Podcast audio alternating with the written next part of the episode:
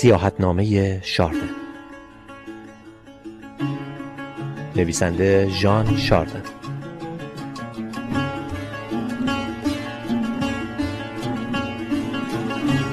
راوی منصور زابتیان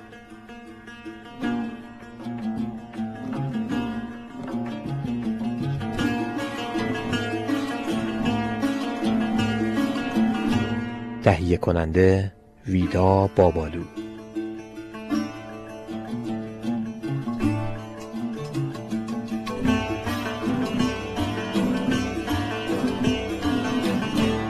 اقتباس شنیداری زهره سطوت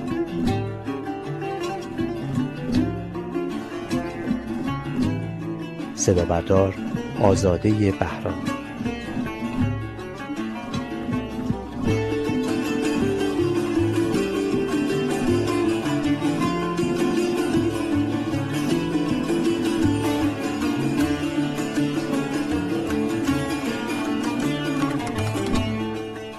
شده در پایگاه کتاب گویای ایران صدا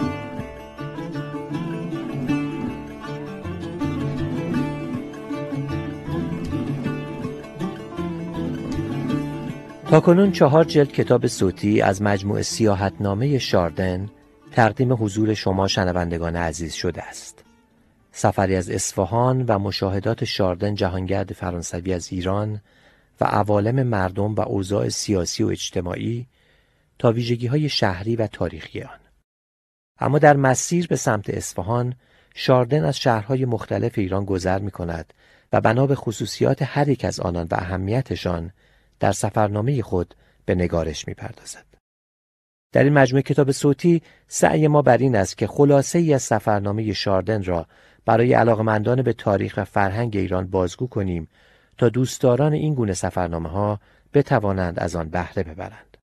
اما مسلما در تلخیص این کتاب مفصل بیشتر به مسائلی توجه کردیم که مخاطب امروزی بهتر و راحتتر بتواند با آن ارتباط برقرار کند. تا کنون دو جلد کتاب صوتی در باب سفر شاردن به اصفهان، گذری بر مناطق شمالی ایران در قرن هفدهم و یک جلد درباره طبیعت و مردم ایران از دیدگاه شاردن تقدیم شما عزیزان کردیم. اما شاردن در طول مسیر سفرش در ایران تا رسیدن به اصفهان که پایتخت عصر صفویه بوده است به شرح کاملی از اتفاقات طول مسیر نیز می‌پردازد و خاطرات پراکنده ای از شهرهای مختلف را نقل می کند. این بخش از مجموعه کتاب های صوتی سیاحتنامه شاردن که به عنوان آخرین بخش کتاب برای شما روایت و تنظیم شده است شامل چهار شهر مهم آن دوران است و شرح مشاهدات شاردن از آن چهار شهری که در عصر حاضر هم هنوز پابرجاست.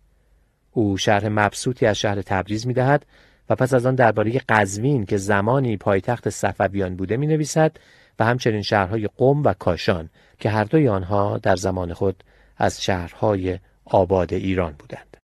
ذکر جزئیات و مواردی که وی درباره این شهرها در کتابش آورده است بیشک برای مخاطب امروزی بسیار شنیدنی است. امیدواریم این مجموعه توانسته باشد در راه شناخت بهتر و بیشتر ما از سرزمین عزیزمان ایران مؤثر واقع شود.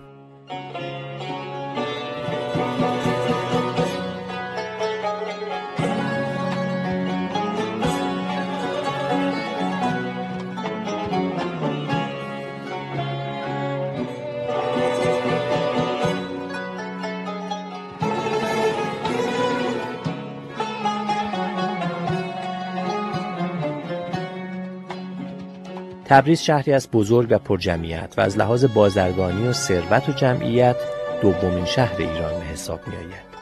تبریز در آخر دشتی وسیع در دامنه کوهی بنا شده و شهر به صورتی نامنظم ساخته شده و به هیچ شکل هندسی شباهت ندارد. نه حصار دارد نه قلعه و استحکامات. رود کوچکی به نام اسپینچا از آن میگذرد. جریان این رود گاهی مایه بروز ظهور زایعات و خساراتی به خانه ها و بوستانهایی که در ساحل آن است می شود. رود دیگری نیز در شمال جاری است که مقدار آب آن در فصل بهار و پاییز از اندازه آب رود سن در پاریس در فصل زمستان کمتر نیست. نام این رود آجی به معنای شور است زیرا در مدتی متجاوز از شش ماه سیلاب هایی که از زمین های پرنمک میگذرند و آبشان شور می شود به آن می پیوندد. تبریز قریب پانزده هزار دکان دارد. در ایران دکان ها جدا از خانه ها در کوچه های دراز و عریضی که مسقف است ساخته شدهاند. این کوچه ها که غالبا در مرکز شهر بنا شده اند بازار نامیده می شوند. خانه ها بیرون بازار ساخته شده اند و تقریبا همه دارای باغچه می باشند. تبریز خانه های با شکوه و مجلل زیاد ندارد اما آبادترین و بهترین بازارهای آسیا در این شهر است. طول و وسعت بازار شهر زیبایی و ظرافت و عظمت گنبت هایی که روی بازارها را پوشانده زیبایی شهر را دوچندان کرده است. جمعیت کثیری که در این بازارها رفت و آمد می کنند و دکانهایی که انباشته از کالاهای متنوع است بیانگر آبادانی و شکوه شهر می باشند.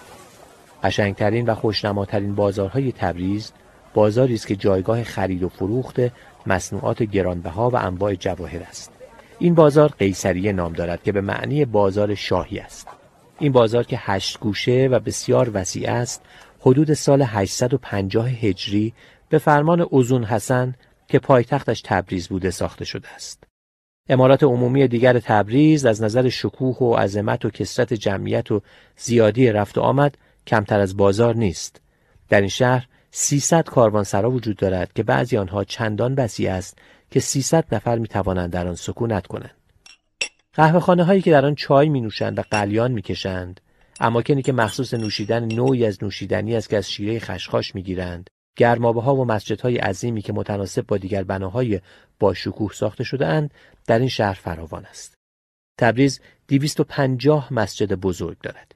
یکی از این مساجد مسجد علی شاه نام دارد. هرچند مسجد علی شاه کاملا ویران شده اما مردم قسمت پایین آن را برای گذاردن نماز و مناره بلندش را تعمیر و ترمیم کردند.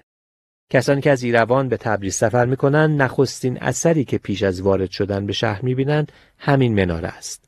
خاج علی شاه صدر اعظم قازان خان در حدود 400 سال پیش این مسجد را بنا نهاده است.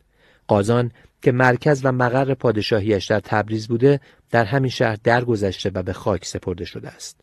آرامگاه او در مناره بزرگی که به نام او منار قازان خان خوانده می شود و اکنون خراب شده دیده می شود. امیر شیخ حسن 326 سال پیش مسجدی به نام استاد شاگرد ساخت که اکنون نیمه ویران است. همه سطوح درونی و برخی از سطوح بیرونی آن زرنگار بوده است. یکی از پادشاهان ایران موسوم به جهانشاه در سال 878 قمری مسجدی ساخت که به نام مسجد کبود معروف است. این مسجد دارای دو مناره کوچک می باشد و دو مناره دیگر که از نظر فنی دارای خصوصیتی ممتاز است و از نظر بلندی و قطر با مناره کوچک موافقت ندارد بر آنها قرار گرفته چون که مناره های کوچک به جای پایه مناره های بزرگ محسوب می شوند. تبریز سه بیمارستان دارد که به خوبی از آنها نگهداری می شود و همه پاکیزه و تمیزند. در آنها کسی را نمیخوابانند اما به هر کس که آنجا بیاید دو نوبت غذا می‌دهند به این بیمارستان ها آشداکن می‌گویند یعنی جایی که اطعام می کنند. در انتهای شهر در طرف مغرب روی یک کوه کوچک زیارتگاه بسیار زیبایی است که عین علی یعنی چشم علی نامیده می شود. ایرانیان می‌گویند که حضرت علی داماد پیامبر زیباترین مردانی بوده که در سراسر دنیا پا به عالم هستی نهاده است و هر وقت بخواهند زیبایی کسی را به ستایند می‌گویند این عین علی است این ساختمان زیارتگاه و در عین حال محل تفریح مردم تبریز است. بیرون شهر و در طرف مشرق ویرانه های یک قلعه بزرگ دیده می شود که به آن قلعه رشیدیه می گویند. این قلعه را خاج رشید دین صدر اعظم قازانخان در حدود 400 سال پیش ساخته است. قازانخان چون معتقد بود یک وزیر نمی‌تواند تمام امور کشور را به درستی اداره کند دو صدر اعظم برای خود انتخاب کرد. شاه عباس کبیر پس از معاینه خرابه های این قلعه عظیم چون تشخیص داد محل آن برای ایجاد یک شهر بزرگ بسیار مناسب است در حدود 100 سال پیش دستور داد رشیدیه را از نو آباد کنند اما پس از مرگ وی جانشینانش مسلحت آن دیدند که قلعه همچنان ویران بماند ترکان عثمانی طی سالیانی که بر تبریز تسلط داشتند قلعه و استحکاماتی بنا نهادند که ویرانه های آنها بجاست پیرامون تبریز هیچ نقطه مناسبی اهم از قله کوه یا تپه نیست که بر آن ویرانه ها، برج ها، باروها و قلعه های کوچک نباشد. در بیشتر این خرابه ها به نظر تحقیق و تأمل نگریستم. کاویدم و جستجو کردم. اما هیچ گونه آثار عتیقه در آنها نیافتم. آنچه به دستم آمده جز سنگ و آجر نبوده است. یک مسجد بزرگ که سطح داخلی دیوارهای آن پوشیده از سنگهای مرمر صاف و سیغلی و سطوح خارجی آن خاتمکاری است تنها بنای کاملی از ابنیه ترکان عثمانی است ایرانیان به سبب کینه و نفرتی که نسبت به ترکان دارند از این مسجد مواظبت نمی کنند و در پاکیز نگه داشتنش نمی کوشند و آن را نحس و شوم می شمارند.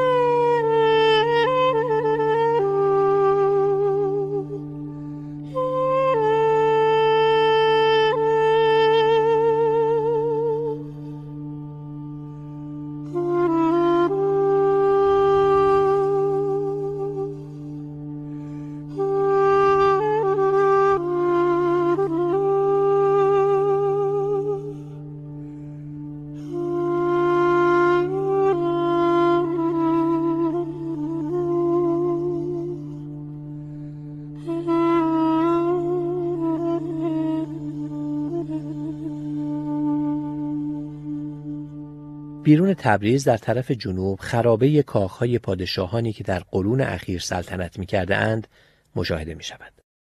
در طرف مشرق بقایای کاخی است که ارامنان را مقر سلطنت خسرو پرویز می دانند و معتقدند خسرو صلیب واقعی حضرت عیسی و دیگر چیزهای مقدسی را که از اورشلیم به تاراج گرفته بوده در این کاخ نگهداری می کرده است.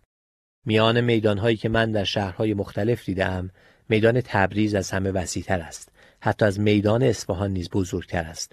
در زمانهای گذشته بارها و بارها ترکان عثمانی سی هزار مرد سپاهی برای جنگ در این میدان گرد آوردند.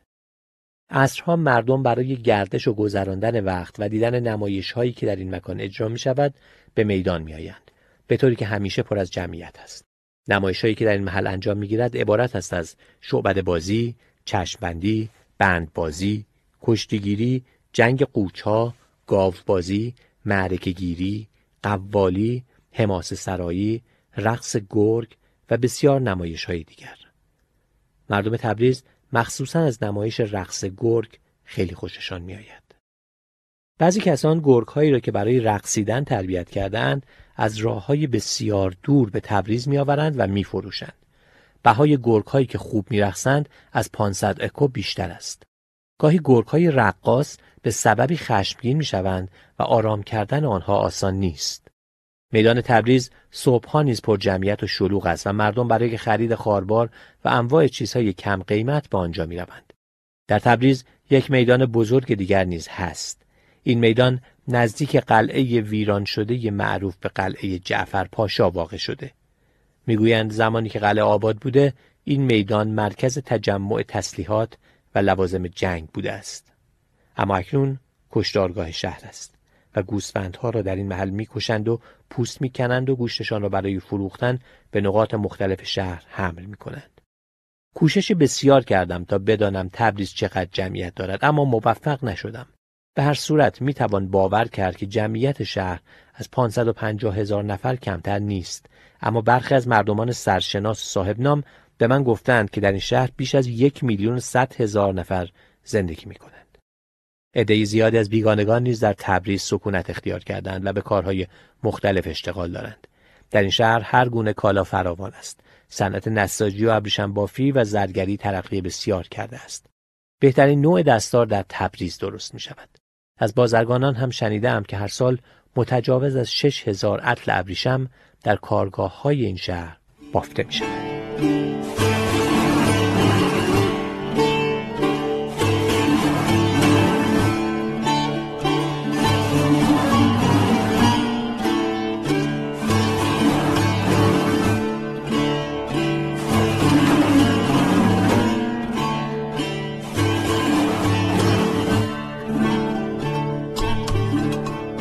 بازرگانی این شهر در سراسر ایران، عثمانی، مسکو، تاتارستان، هند و سواحل دریای سیاه گسترش یافته است. هوای تبریز سرد و خشک و سالم است چنانکه برای ناراحتی های ناشی از ناسازگاری هوا زمینه ای وجود ندارد. زمستانش طولانی است. شهر رو به شمال دارد و بر قله های کوه های مجاور قریب نه ماه از سال برف فرو میبارد. در این شهر هر بامداد و شامگاه باد میوزد و جز در فصل تابستان بیشتر روزها باران میبارد یا آسمان ابری است. شهر غرق وفور نعمت است و مردم به هر چه نیازمندند دسترسی دارند و همه چیز ارزان است. در نهر آجی که شهر آن گذشته ماهی سید می شود. اما ماهیگیری در این رود زمانی میسر است که آب آن فرو نشسته باشد. در تبریز قیمت یک پوند نان دو دینار، بهای یک پوند گوشت هجده دینار است و گوشت پرندگان و شکار، اقسام میوه و شراب و پنیر به قیمت ارزان معامله می شود. بهای انواع سبزی آنقدر کم است که باور کردنی نیست مخصوصا مارچوبه که تقریبا قیمت ندارد در حوالی شهر گوزن و شکار فراوان دیده می شود اما چون ایرانیان به خوردن گوشت گوزن و شکار رغبت زیاد ندارند آنها را کمتر شکار می کنند در کوههای تبریز عقاب نیز هست و من بارها دهنشینانی را دیدم که عقابی را به پنج سو می فروختند. مردم عقاب را با شاهین سید می کنند. طرز کارشان شگفتانگیز و تحسین آفرین است.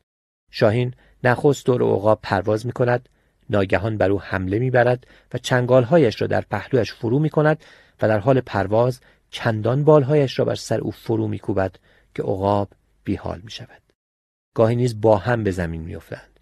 بسیار مواقع شاهین در شکار مرال نیز به صاحبش یاری می کند بدین گونه که بر وی می تازد و بیحالش می کند. اگر آنچه درباره تبریز گفتم جالب و در خور توجه بود این نکته شگفتتر از آنهاست که در تبریز و اطرافش شصت جور انگور به بار میآید و می‌توان باور کرد که در ایران هیچ جا نیست که بتوان مانند تبریز به راحتی و آسایش و آرامش تمام زندگی کرد. در محلی از اطراف تبریز معدن عظیمی از سنگ مرمر سفید وجود دارد و یک نوع آنچنان صاف و بیقش است که از پشت صفحات آن می‌توان هر چیز را مشاهده کرد. می‌گویند این نوع مرمر از یخ بستن تدریجی آب یکی از چشمه ها حاصل شده است. در نقطه دیگری از حوالی شهر معدن نمک و طلا وجود دارد.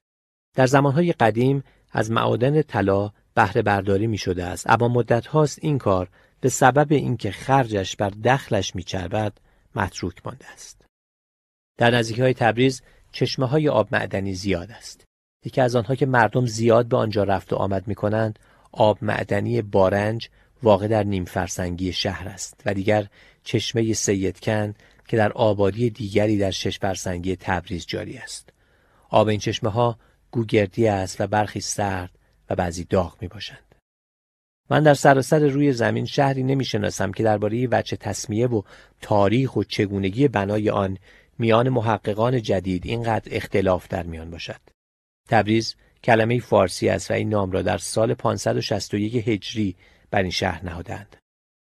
محققان و تاریخ نویسان ایران همه بر این قولند که تبریز در سال 561 هجری قمری بنا شده. اما درباره خصوصیات دیگر شهر اختلاف نظر شدید دارند. برخی از آنان بنای تبریز را به زبید خاتون که به معنی گل سرسبد بانوانه است زن هارون و رشید خلیفه بغداد نسبت می‌دهند. می‌گویند روزی زبید خاتون چنان بیمار شد که هیچ کس به شفا یافتنش امید نداشت. در چنان حال یک پزشک ایرانی پیدا شد و در اندک مدتی او را از رنج بیماری رهاند. زبید خاتون که نمی‌دانست چه پاداشی در برابر این خدمت بزرگ به پزشک بدهد، انتخاب آن را به خود وی واگذار کرد.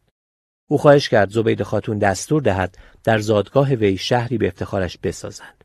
همسر خلیفه خواهش پزشک را پذیرفت و بیدرنگ دستور داد ساختن شهر را آغاز کنند. این شهر را پس از احداث تبریز نام نهادند تا میان این نام و تبابت از نظر اسمی رابطه و قرینه‌ای برقرار باشد چه تب به معنی پزشکی است و ریز از مستر ریختن اشتقاق یافته است. بعضی دیگر نظریه مشابه این دارند. می‌گویند یکی از سرکردگان سپاه هارون رشید هولاکوخان نام داشت. وی گرفتار تبی شد که مدت دو سال هرچه به درمانش کوشیدند سودمند نیفتاد و همه کسانش از شفا یافتنش ناامید شدند.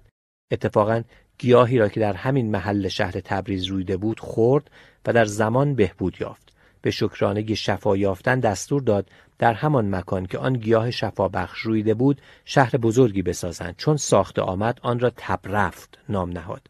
بعدها بر اثر تحریف و تصیف به منظور آسان و زیبا شدن تلفظ تبرفت به تبریز مبدل شد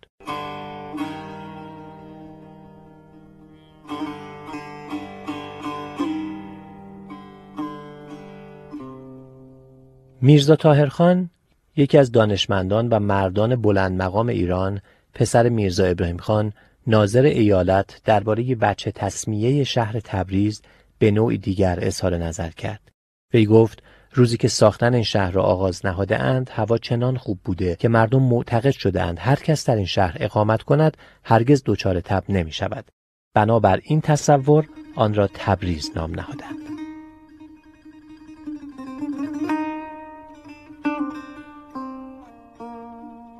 همین شخصیت بلندنام گفت در خزانه سلطنتی اصفهان مسکوکاتی نگهداری می شود که نام زبید خاتون همسر هارون و رشید بر آن نقش است.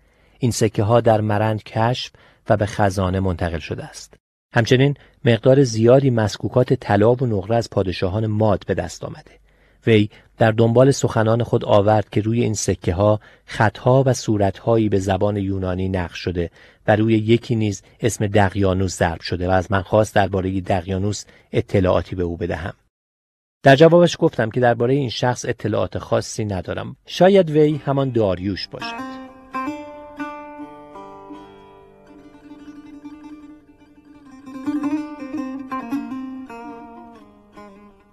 شهر تبریز بارها دچار زلزله شده. نخستین بار 69 سال پس از بنای آن زلزله مهمی روی داد که تقریبا بیشتر شهر ویران گردید. متوکل عباسی که در آن زمان خلیفه بود دستور داد آن را وسیعتر و بزرگتر از آنچه بود بسازند. 190 سال پس از این حادثه روز چهاردهم سفر زلزله سختتر از بار اول تبریز را لرزاند و قسمت اعظم شهر را ویران ساخت. جغرافی نویسان نوشتند مدتها بعد یکی از اخترگران معروف به نام ابو تاهر که از مردم شیراز بود و در تبریز توتن اختیار کرده بود پیشگویی کرد در سال 523 هجری هنگامی که آفتاب وارد برج اغرب می شود زلزله مهیبی در تبریز به وقوع می پیوندد و سراسر شهر خراب می شود.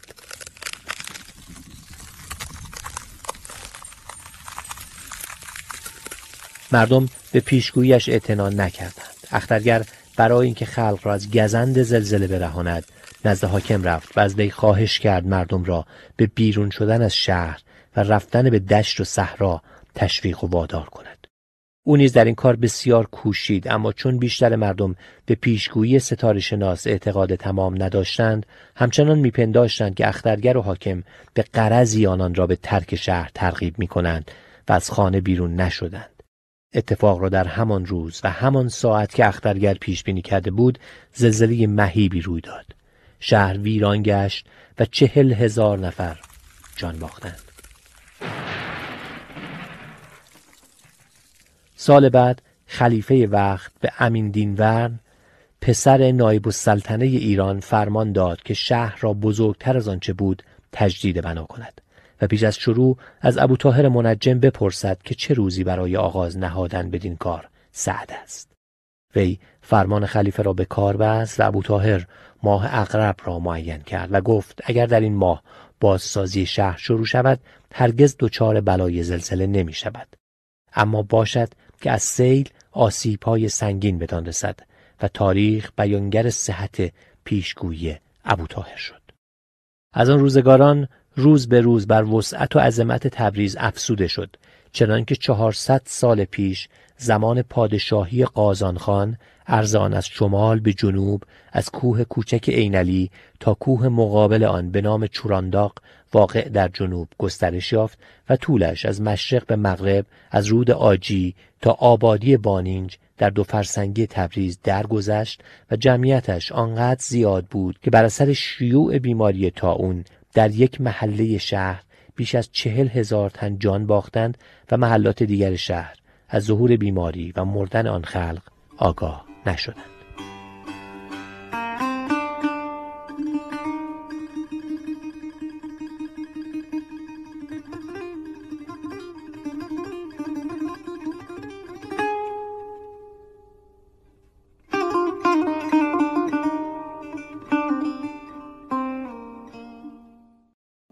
در سال 696 هجری برابر 1409 میلادی پادشاهان صفوی که از اخلاف شیخ صفی بودند و ایران را زیر فرمان خود گرفته بودند مقر حکومت خیش را از اردبیل وطن خود به تبریز منتقل کردند.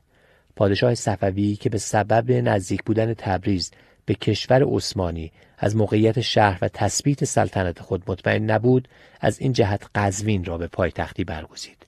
دو سال پس از این انتقال سلطان سلیم پادشاه عثمانی در سال 1514 میلادی بر تبریز مسلط شد.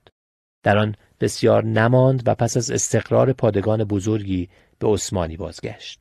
اما های بسیار برگرفت. به علاوه قریب سه هزار تن از صنعتگران و هنرمندان شهر را که بیشتر آنان ارمنی بودند با خود به قسطنطنیه برد و در آنجا مسکن داد. مدتی کوتاه پس از بازگشتن سلیم به عثمانی مردم تبریز ناگاه به پا خواستند و با کمک عدهای از سپاهیان ایران بر پادگان ترکان تاختند. همه را از دم تیغ گذراندند و بر شهر مسلط شدند. سلطان سلیم به شنیدن این خبر خشمگین گشت و به بازگرفتن تبریز مصمم شد. ولی عمرش وفا نکرد.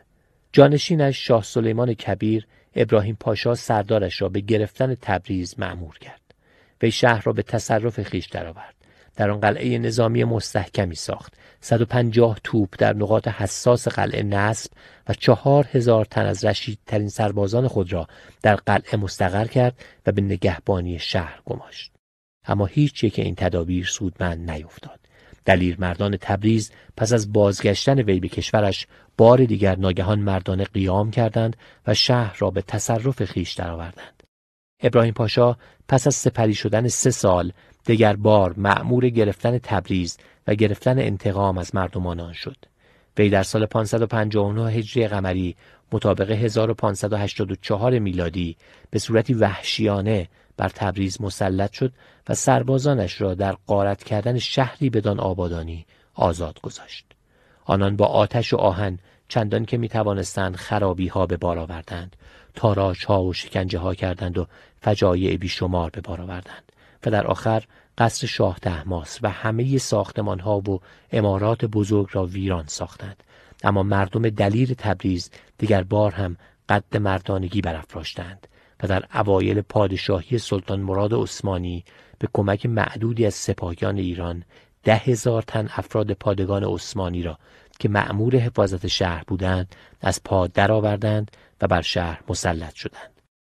مراد از شجاعت و دلیری و مردانگی مردمان تبریز سخت در وحشت افتاد و سپاهی سنگین به سرکردگی عثمان پاشا صدر اعظمش به تسخیر تبریز فرستاد وی در سال 499 هجری شهر مرد پرور تبریز را گرفت و به ترمیم و تعمیر قلا و استحکاماتی که قبلا عثمانی ها ساخته بودند و بر اثر حمله جنگجویان تبریز آسیب دیده بود پرداخت.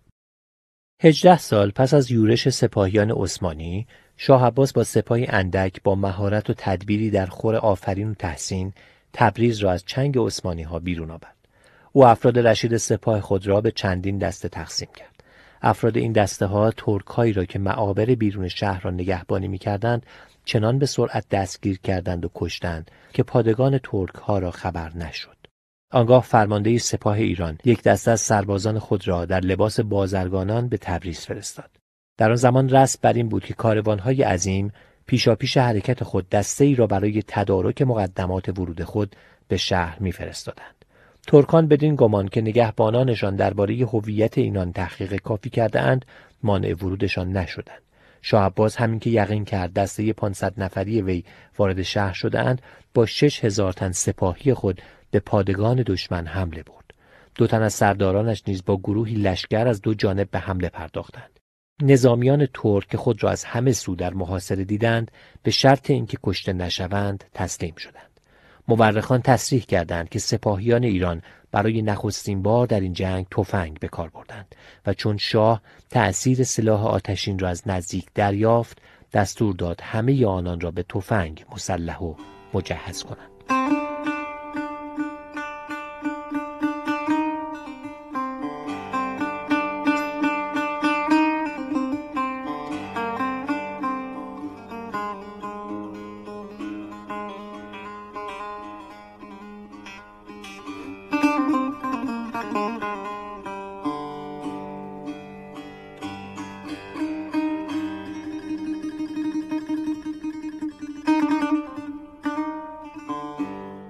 برای اینکه از اقوال مبرخان و محققان چیزی و گرچه مهم نباشد ناگفته نماند عقیده معلفان ارمنی را نیز میآورم آنان گفتند تبریز از جمله شهرهای بسیار کهن آسیاست و در زمانهای قدیم شاهستان یعنی پای تخت نامیده می شده. ایالت تبریز بزرگترین و مهمترین ایالات ایران است. به همین جهت لایقترین و مهمترین افراد به حکومت این ایالت منصوب می شوند. از این شهر هر سال در حدود سی هزار تومان که معادل یک میلیون و سیصد و پنجاه هزار لیور است آید می شود. البته درآمدهای جنسی و غیر رسمی که به طور کلی در حکومتهای آسیایی به دست می آید و مقدار آن نیز زیاده است آیدی رسمی به حساب نمی آید.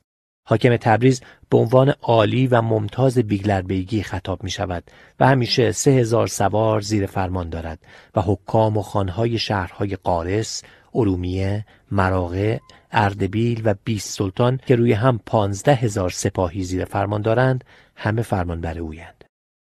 در این سفر آقای میرزا تاهر که در سفر اولم با او آشنا شده بودم همراه پسر خان گنجه به دیدنم آمد. وی با محبت و مهربانی زیاد مدت دو ساعت درباره اخبار و اوضاع اروپا خاصه پیشرفت علم و صنعت در آن قاره از من پرسید وی به زبانهای ترکی و عربی آشنا بود و به این زبان و زبان فارسی کتابهای زیاد داشت. افزون بر این طی چند سال از یک مبلغ مسیحی فلسفه غربی و علوم اروپایی را فرا گرفته بود. روی هم رفته مردی متبهر هوشمند روشنبین و عارف بود. بعد از دو ساعت صحبت کردن در موضوعات مختلف اظهار تمایل کرد که ساعتها و جواهرهایی را که می‌توانست بخرد نشانش بدهم. من نه میل به این کار داشتم و نه آماده بودم اما آنقدر اصرار کرد که نتوانستم تقاضایش را رد کنم از دیگر اتفاقات مهمی که در زمان اقامت من در تبریز رخ داد این بود که محضر مقامات بلندپایه و های مهم امور دولتی بودم که خبر به دام افتادن یک کاروان مهم تجاری به دست دزدان مورد تایید و تصدیق قرار گرفت. این کاروان در ماه گذشته از طریق اصفهان از راه خشکی به هندوستان در حرکت بوده است. معمولا هر سال در ماه اوت از راه قندهار واقع در خراسان کاروان بزرگی به طرف هندوستان راه میافتاد. این کاروان ثروت زیاد به همراه داشته و با اینکه عده کاروانیان بسیار بوده راهزنان افغان در فاصله سه روز راه به مرز هندوستان به کاروان زده و کلیه اموال آنان را به قارت بردند قاطعان طریق همان افغانان یا تاتارهای تابع ایران بودند و قبلا از محل حرکت و جای تجمع قافله اطلاع دقیق و کامل داشتند. راهزنان مجهز و مسلح بوده و عدهشان بیشتر از 500 نفر نبوده اما از کاروان 200 نفر مسلح نگهبانی می‌کرده. افزون بر این 2000 نفر مرد که بیشترشان هندی بودند قافله را همراهی می‌کردند. محافظان مسلح کاروان در نخستین دقایق برخورد بدون مقاومت گریختند. دیگر همراهان قافله نیز در پی نگهبانان پا به فرار نهادند و در مجموع دفاعشان در برابر مهاجمان چنان اندک و سست بوده که بیش از پانزده نفر کشته نشدند و این عجب نیست زیرا نگهبانی کاروانها را اغلب ارمنیها و هندیهایی به عهده می‌گیرند که گرچه رشید و دلیر مینمایند همین که چماقی بالا رفت همه میگریزند و میدان را به دشمن میسپارند. دیگر کاروانیان چون خود را در معرض خطر و تلف دیدند تریک به جایی پناه می‌برد و در نتیجه هرج و مرج و آشفتگی عجیبی روی می‌دهد. در این تصادف بیش از چند میلیون پول و کالا به غارت رفته اما مقدار واقعی خسارت معلوم نیست چه بعضی از بازرگانان برای اینکه اعتبارشان متزلزل و کاسته نشود از افشای زیانی که به آنان رسیده خودداری میفرسند و برخی دیگر برای اینکه آشکارا نشود چه مبلغ حقوق دیوان را نپرداخته اند مقدار حقیقی زیان خود را بر زبان نمی آورند. به هر روی مطابق صورتی که شست تن از بازرگانانی که مالشان به غارت رفته به حضور شاهنشاه تقدیم کرده اند در جریان این راهزنی 300 هزار تومان برابر 13 میلیون و 500 هزار لیو به آنان خسارت وارد آمده است. اما بسیاری از صاحبان کالا مطمئنند این مبلغ تنها نیمی از زیانهای وارد بر ایشان بوده است. گفتنی است که حاکم قندهار متهم به شرکت در این راهزنی بوده.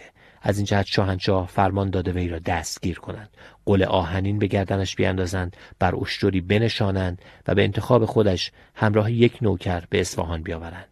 برای من حکایت کردند که راهزنان چندان وحشی و بیابانگرد و جاهل بودند که طلا از نقره و جواهر از منجوخهای شیشهای باز نمی شناختند و آنها را در هم آمیخته به حسب کیل وزن تقسیم می کردند.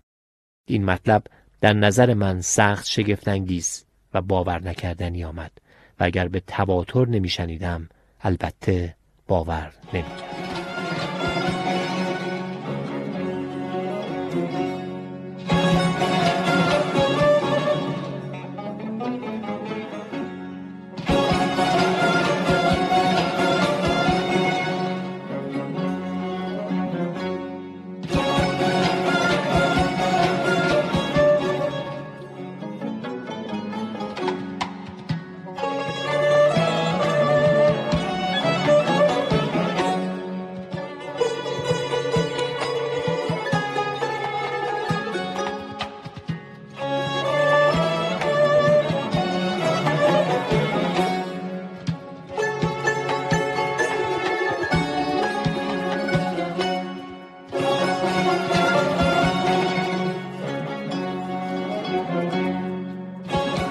تبریز که بیرون آمدیم ابتدا از بالای تپه کوچکی گذشتیم سپس وارد دشت زیبا و سرسبز و حاصلخیزی شدیم که دیه ها و آبادی های خرم و باصفا داشت و سرانجام در دهی به نام آجی آقاچ بار کندیم.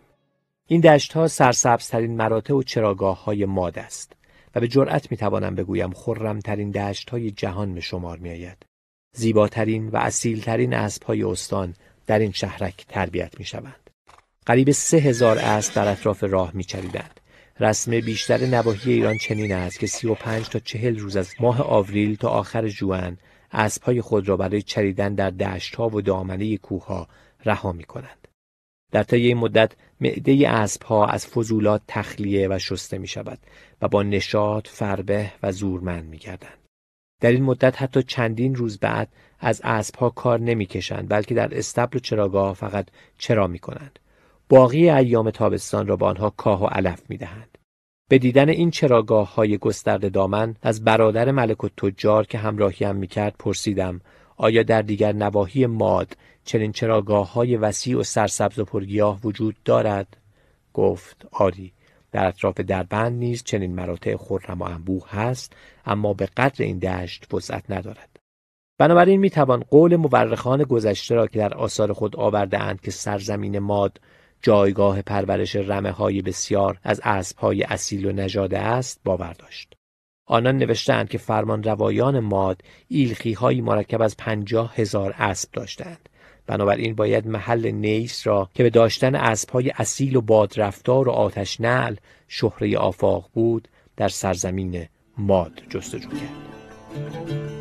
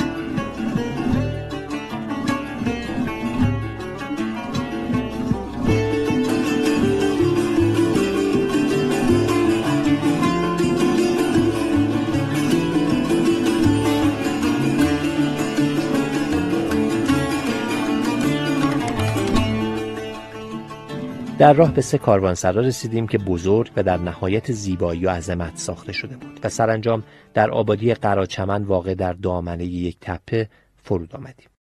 این آبادی به قدر باسمنج بزرگ و پرجمعیت نبود اما به همان اندازه خوشمنظر و باصفا بود. گذرگاهمان از دشتی در نهایت خرمی و سرسبزی و حاصلخیزی بود.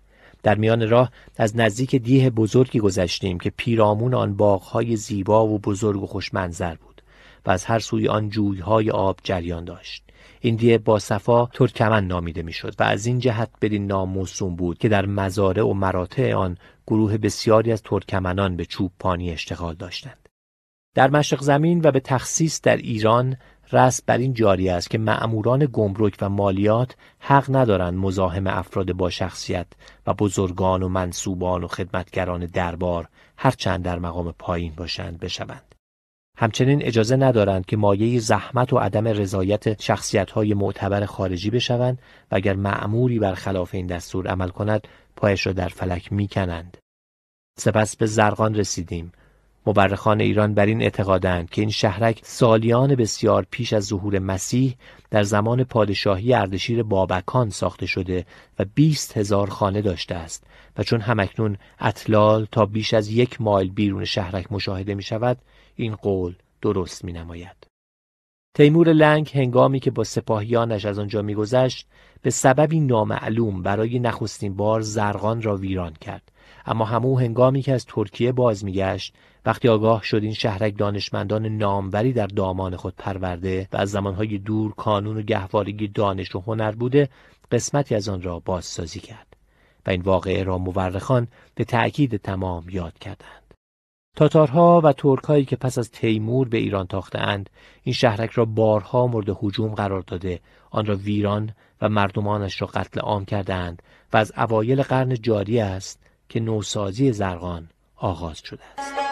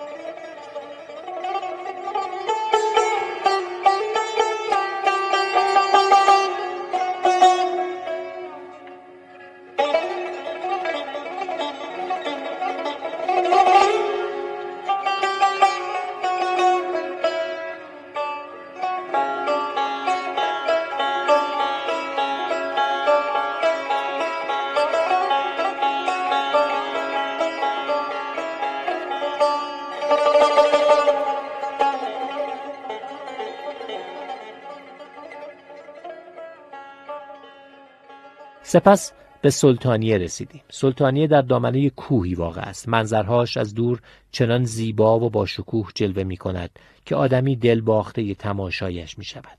اما وقتی پا در آن می نهیم از آن همه آبادانی و قشنگی نشانه بسیاری نمی بینیم. سلطانیه سه هزار خانه دارد و دارای چندین امارت رفیع و عظیم عمومی است. مردم می‌گویند وسعت شهر در روزگاران گذشته مخصوصا در طرف مغرب خیلی بیشتر از زمان حاضر بوده و تا نیم فرسنگ جلوتر باغ و خانه وجود داشته است. خرابه های کلیساها، مساجد، برجها و باروها در طرف مغرب معید این گفته است. افسون بر این در نوشته های مورخان و محققان ایرانی آمده است که این شهر در زمانهای گذشته بسیار وسیع و مهم و روزگارانی پایتخت بوده است. در کمتر شهری این همه ویرانی که بیانگر عظمت دوران آبادانی آن بوده دیده می شود. برخی از مورخان ایران نوشتند که سلطانیه یکی از شهرهای بزرگ پارت بوده اما هیچ یک بانی آن را ندانسته و از او نام نبرده است. برخی دیگر برخلاف عقیده آنان آوردند که ساختمان این شهر به فرمان ارغون خان پسر آباقا خان نواده هولاکو خان آغاز شده اما زمان سلطنت پسرش الجایتو در قرن چهاردهم میلادی پایان یافته است. وی پس از اینکه شهر ساخته شد آن را سلطانیه یعنی شهر شاه نامید. شاه عباس کبیر در اواخر قرن شانزدهم پایتخت خود را از این شهر به اصفهان منتقل کرد. پدرش سلطان اسماعیل خدابنده در سلطانیه درگذشت و نزدیک یک مسجد مجلل با شکوه به خاک سپرده شده است. شهر سلطانیه چندین بار ویران شده است. بار اول خاج رشید فرمان روای فارس به سبب تقیان و شورش مسلحانه مردم شهر به تخریب آن فرمان داد. سپس تیمور لنگ سلطانیه را خراب کرد. بعد از آن فرمان روایان ترک و تاتار به نحب و قارت آن کوشیدند. در آغاز سده هفتم هجری مطابق 1300 میلادی این شهر مدتی مقر جانشینان سلطان اسماعیل صفوی بود. همچنین می‌گویند در اعثار قدیم این شهر مرکز فرمانروایی حکام بزرگ ارمنی بوده و متجاوز از 400 کلیسا داشته است. گرچه در زمان حاضر نه ارامنه در این شهر به سر می‌برند و نه یک کلیسای سالم برجا مانده اما خرابه های کلیساهای بسیاری باقی است. بعد از گذر از ابهر به شهر زیبای قزوین رسیدیم که برایتان شهر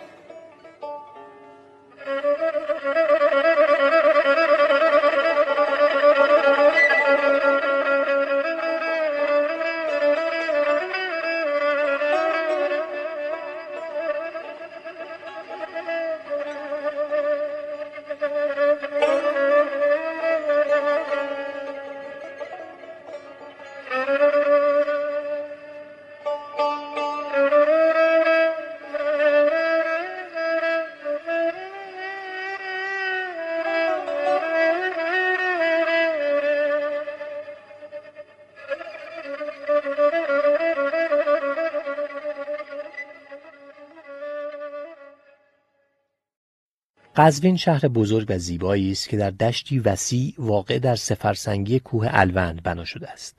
قزوین از شمال به جنوب گسترده شده و در روزگاران گذشته با بارویی که هنوز آثار آن برجاست محصور بوده است. اما در زمان حاضر از هر سو گشاده است. دورش شش مایل است. دوازده هزار خانه و صد هزار تن جمعیت دارد. صد خانوار یهودی و چهل خانوار مسیحی در این شهر به سر می‌برند. میدان شاه که اسب دوانی نیز در آنجا به عمل میآید زیباترین نقاط این شهر است. طول این میدان 700 و عرضش 250 گام و به شکل میدان شاه اصفهان ساخته شده است. کاخ پادشاه هفت در دارد و بزرگترین آنها که در اصلی است آلیقاپو نامیده می شود که به معنی باب همایون است. بالای این در کتیبه‌ای به خط زرین بدین شهر نصب شده. از برکت کلمات لا اله الا الله که بدان اعتقاد و ایمان کامل داریم این در پیوسته به شادی و پیروزی گشاده باشد باغ بزرگ قصر که به قطعات بزرگ و کوچک تقسیم و آزین شده است در مجموع بسیار خوب نگهداری و مواظبت می شوند و همه زیبا و شاداب و با صفا می باشند. شاه تحماسب این کاخ و باغ پیوسته به آن را که کوچک بود موافق طرح نقشه یک معمار ترک ساخت اما شاه عباس آن را بدان صورت که بود نپسندید و بسیار وسیع تر کرد. قزوین مسجد بسیار ندارد. مسجد جامعه نیست که به فرمان هارون رشید به سال 170 هجری ساخته شده کوچک است. اما مسجد شاه که در انتهای خیابان پرپهنا و پردرخت باب همایون بنا شده یکی از امارات عالی ایران به شمار می رود. شاه اسماعیل اول ساختن این مسجد را آغاز کرد اما هنوز همه ستونهایش را کار نگذاشته بود که عمرش به آخر رسید و پسرش شاه تحماسب به اتمام آن کوشید جز این مسجد مهم و بزرگی در قزوین وجود ندارد گفتنی است که اصولا عادت بیشتر ایرانیان بر این است که غالبا در خانه نماز می‌خوانند و برای نماز خواندن در مسجد فضیلت و امتیازی بیش از به جا آوردن نماز در خانه قائل نمی باشند. از این رو ساختن کاروانسرا را به سبب احتیاجی که بدان دارند بر احداث مسجد مقدم می‌دارند. بعد از مسجد مهمترین و مجللترین امارات قزوین مدارسی است که طلاب علوم دینی در آن تحصیل می کنند. معروفترین این مدارس مدرسه که خلیفه سلطان است که به نام بانی آن که صدر اعظم بوده نامیده می شود و پنجاه سال پیش ساخته شده است. دیگر از بناهای بزرگ و معروف این شهر تیمچه یا سرای شاهی است که دویست و پنجاه حجره دارد. در صحن وسیعش حوزی بزرگ ساخته شده و درختان عظیمی زینت بخش آن است و دو ردیف دکان که در آنها هر گونه جنس فروخته می شود آن را به خارج مربوط می کند.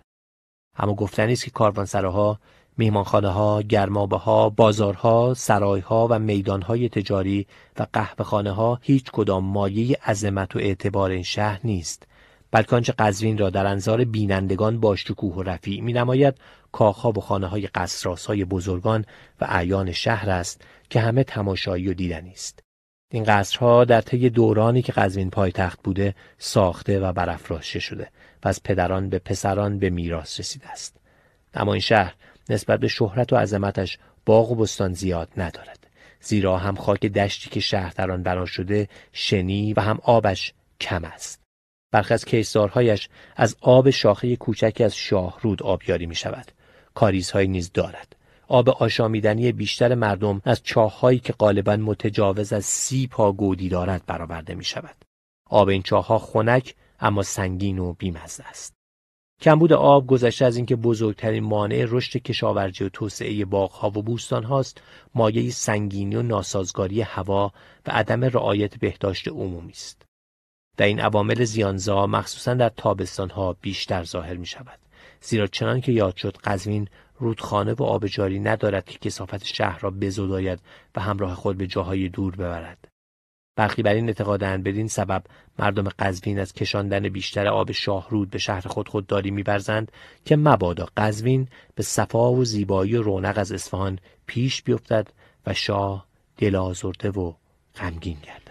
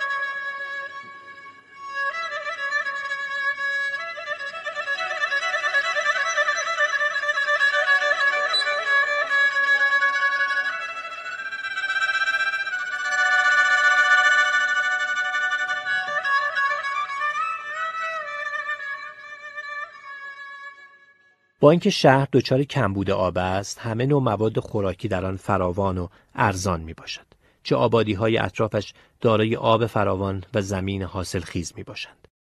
در باغهای بزرگ و مستعد آنها انواع و اقسام میوه به دست می آید که باغداران به شهر منتقل می کنند. همچنین در مراتع آنها رمه های گاو و گوسفند میچرند و فربه می شوند و گوشت و لبنیات حاصل از آنها به شهر حمل می گردد. بهترین انگور شاهانی که دانه های آن شفاف و به روشنی زر میماند در قزوین به دست می آید. این نوع انگور را کشمش می کنند و به سراسر ایران می برند. در این شهر پسته نیز خوب به بار می نشیند. در تابستان روزها گرم و شبها معتدل و گاه سرد می شود. در سال 542 زمان خلافت موسی مقتدر کار استحکامات برج و باروی شهر به پایان رسید و آن را قزبین یا قزوین نامیدند که به معنی شکنجه و مجازات است زیرا خلیفه خطاکاران را در قلعه آن به زندان می‌کرد. به سخن دیگر قزوین تبعیدگاه مجرمان و گناهکاران بود. آسم بیگ مصنف و نویسنده ارمنی در این باره عقیده دیگر دارد. وی بر این باور است که این شهر به نام پادشاهی موسوم به قزوین نامگذاری شده است. در سال 559 هجری وقتی شاه طهماسب صفوی خود را از دفاع تبریز در برابر تهاجم شاه سلیمان پادشاه عثمانی آسیب پذیر دید ناچار پایتخت را از تبریز به قزوین منتقل کرد. وی این شهر را برای اقامت خود در تمام فصول بسیار خوب و مناسب یافت. در فصل تابستان به ییلاقات خوش آب و هوای دامنه کوه الوند که تا شهر بیش از سه یا چهار فرسنگ فاصله ندارد خیمه به صحراهای باصفا و خوش منظر روح افزا می‌زد و از هوای خوش آنها لذت می برد. جانشینان وی نیز بر همین راه و روش بودند. اما شاه عباس بزرگ در نخستین سالهای سلطنتش پایتخت را از قزوین به اصفهان منتقل کرد. برای این انتقال چند علت ذکر کردند. از جمله نوشتند که پادشاه آب و هوای قزوین را سازگار وجود خود نیافت. برخی نیز آوردند که چند تن از اخترگران وی را آگاه کردند اگر مانند پدران خود در قزوین بماند حوادث ناگواری در کمینش خواهد بود. بعضی نیز گفتند شاه بر این نیت بود که امارات و بناهای باشکوه و رفیعی بسازد و چون قزوین را برای اجرای طرحهای بزرگ خود کوچک میافت اصفهان را برای پایتختی برگزید. اما در نظر من این قول که من آن را از یکی از مقربان شاه شنیدم معتبرتر و به حقیقت مقرونتر است. شاه عباس بر این نیت بود که در همه جوانب بر دامنه قلمرو خود بیافزاید و چون اصفهان به جنوب و مشرق نزدیکتر بود از قزوین و موقع جغرافیایش بسی بهتر بود. بر همین منظور پایتخت را به آنجا منتقل کرد. به هر روی پس از اینکه پایتخت از این شهر به اصفهان انتقال یافت اعتبار و اهمیت قزوین کاسته شد. برخی جانشینان شاه عباس گاهی مدتی کم یا زیاد در این شهر سکونت اختیار می‌کردند. حتی شاه فقید نیز در نظر داشت به قزوین سفر کند اما مرگ امانش نداد. عدهای زیادی از حکما و دانایان از این شهر برخواستند و این نیز از جمله امتیازات قزوین است. یکی از افراد معروف منصوب به این شهر لغمان حکیم است که حکایات و امثال و حکمی که به وی نسبت می‌دهند اگر جمع آوری شود کتابی بزرگ خواهد شد. لقب این شهر دارالسلطنه است و در اسناد قضایی آن را بدین نام خطاب می کنند زیرا در صده های پانزدهم و شانزدهم پادشاهان ایران از مرکز قزوین بر سراسر ایران حکومت می کردند و فرمان می راندند. جمیل آباد نیز دیگر لقب این شهر بوده است.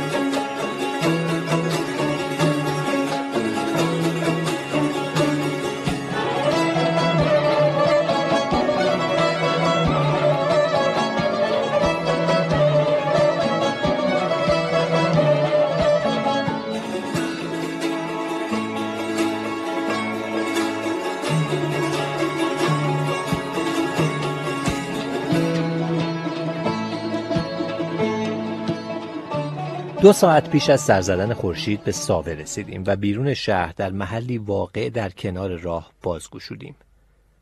ساوه شهر بزرگی است که میان بیابانی خشک و شنی بنا شده و از کوه الوند دیده می شود. محیطش در حدود دو مایل است. دورش دیواری کشیده شده. جمعیت زیاد ندارد و جز مرکز شهر که آبادان است بقیه جاهایش ویران می باشد و اطلال و خرابه هایش بیانگر این واقعیت است که در زمانهای گذشته شهری معتبر و آبادان بوده است. به وسیله یک رودخانه کوچک و یکی دو چشمه و کاریز آبیاری می شود. زمینش خشک و شنی است و مردمانش به نیروی همت و هنر روزگار می گذرانند. هوایش گرم و ناسازگار است اما با وجود عدم مساعدت طبیعت خالی از باغهای خرم و دلگشا نیست. مورخان ایران بر این اعتقادند که دشت ساوه در زمانهای بسیار دور مرداب یا دریاچه‌ای همانند جایی بوده که دریای نمک نامیده می شود و در 20 فرسنگی جانب شرقی ساوه واقع است. مورخان درباره زمان خشک شدن این مرداب پرنمک اتفاق نظر ندارند. برخی بر این باورند این دریاچه نمک شبی که حضرت محمد به دنیا آمد ناگهان خشک شد و گروهی می‌گویند حضرت علی داماد پیغمبر بی آنکه بدین سرزمین پا نهد از راه دور با گفتن جاری شو چشمه های آب روان ساخت و چون مردمان قم در برابر پدرزن حضرت رسول از حضرت علی ولی برحق جانبداری و هواخواهی می کردند آن حضرت چنین معجزه سودآفرین را انجام داد و اهالی قم برای اینکه اثر این کار خارق‌العاده آن حضرت به جاماند در جای آن دریای نمک که خشک شده بود به طالع جوزا شهری بنا نهادند. راه اصفهان به هیرکانی از سی فرسنگی ساوه میگذرد. مهاجمان وحشی شمالی در قرن چهارم هجری ساوه را ویران کردند. چهل سال بعد خاج سدید دین آن را بزرگتر از بار اول ساخت و دورش را با سنگ و آجر دیوار کشید. در چهار فرسنگی ساوه در جانب مغرب و روبروی شهر زیارتگاهی است که مردم به آن اعتقاد زیاد دارند. این زیارتگاه به نام شموئیل پیامبر یا ساموئل است. این آرامگاه که میان مسجدی است ظریحی عالی دارد در نه فرسنگی طرف مشرق ساوه درست روبروی مقبره شموئیل پیغمبر خرابه های شهر ری بزرگترین شهر کلان آسیا دیده می شود. عجایب و قرایبی که درباره این شهر آورده اند باور کردنی نیست ولی همه مورخان و محققان بر عظمت آن گواهی می دهند و برخی نیز بزرگی آن را به چشم دیدند. جغرافیدانان ایران می‌گویند در زمان خلافت محمد مهدی دوانیقی که در قرن نهم میلادی میزیسته شهر ری به 96 بخش تقسیم می شده و هر بخش 46 خیابان داشته و هر خیابان دارای 100 خانه و ده مسجد بوده است. همچنین در این شهر 6400 مدرسه، 16600 گرمابه، 15000 مناره مسجد، 12000 آسیاب، 1700 کاریز و 13000 کاروانسرا وجود داشته است.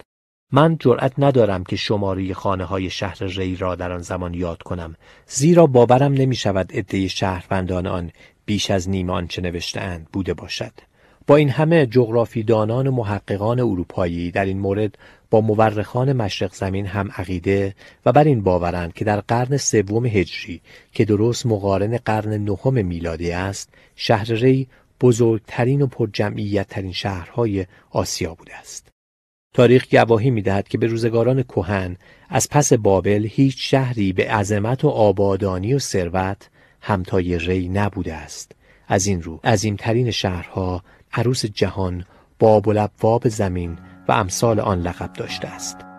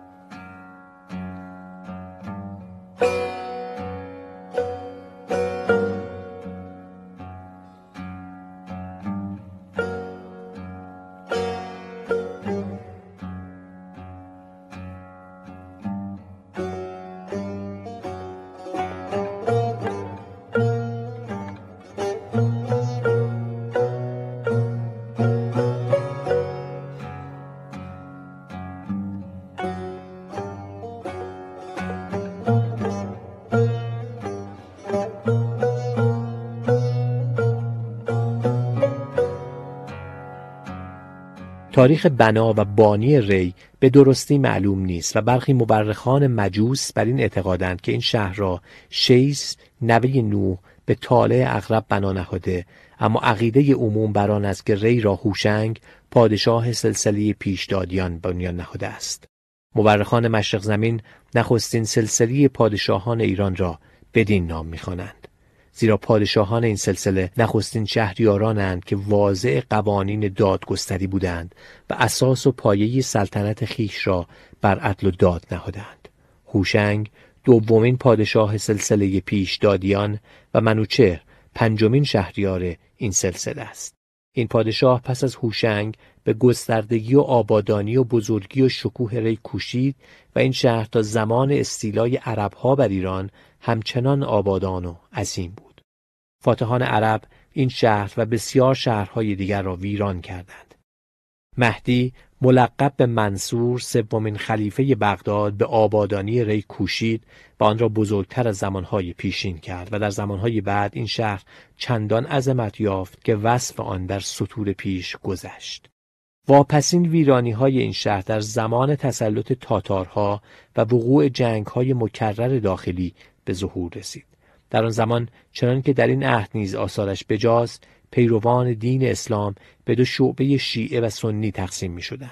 ایرانیان شیعه و پیروان حضرت علی و ترک ها پیرو تسنن و سنت پیغمبر بودند و این دو فرقه برای بست قلمرو و نفوذ خود مدام با هم می جنگیدند. این جنگ ها مدت 60 سال با شدت تمام جریان داشت. سرانجام بر سر ناتوانی آخرین پادشاه دیلمی پیروان تسنن پیروز گشتند اما خود به دو فرقه شافعی و همبلی تقسیم شدند. بر روی بر اثر وقوع این سلسله جنگ ها و حجوم وحشیانه و بنیانکن مغولان شهر با عظمت ری یک سر ویران شد. شهست سال پس از فاجعه حمله مغولان فخردین سلطان که با قازان خان به آشتی بود به ترمیم ری کوشید اما موفق نشد. عراضی این شهر در نهایت حاصل خیزی است و در آن انواع میوه به دست می آید اما هوایش ناسالم است. پوست را زرد و آدمی را دچار تب می کند با این همه مردمان این شهر می‌گویند که عمرشان کوتاهتر از عمر مردمان دیگر شهرها نیست و این قول عجیب و باور نکردنی میآید و این مفهوم بیتی است که بیانگر بدی هوای این شهر است. سهرگهان در عالم خواب دیدم که ملک الموت پا برهنه و یک تا پیرهن از ناسازگاری و بدی هوای ری میگریخت این نکته گفتنی است که شهر ری زادگاه دانشمندان بزرگی بوده و طی قرون علمای بزرگی در دامان خود پرورده است که مایه افتخار و سرفرازی مشرق زمین بل جامعه بشری است و نیز آوردند که در دوران عظمت این شهر در مسجدهای بزرگش 500 چراغ فلزی از انواع مختلف تا بامداد روشن بوده و در مساجد کوچک نیز 100 شعله چراغ میسوخته است.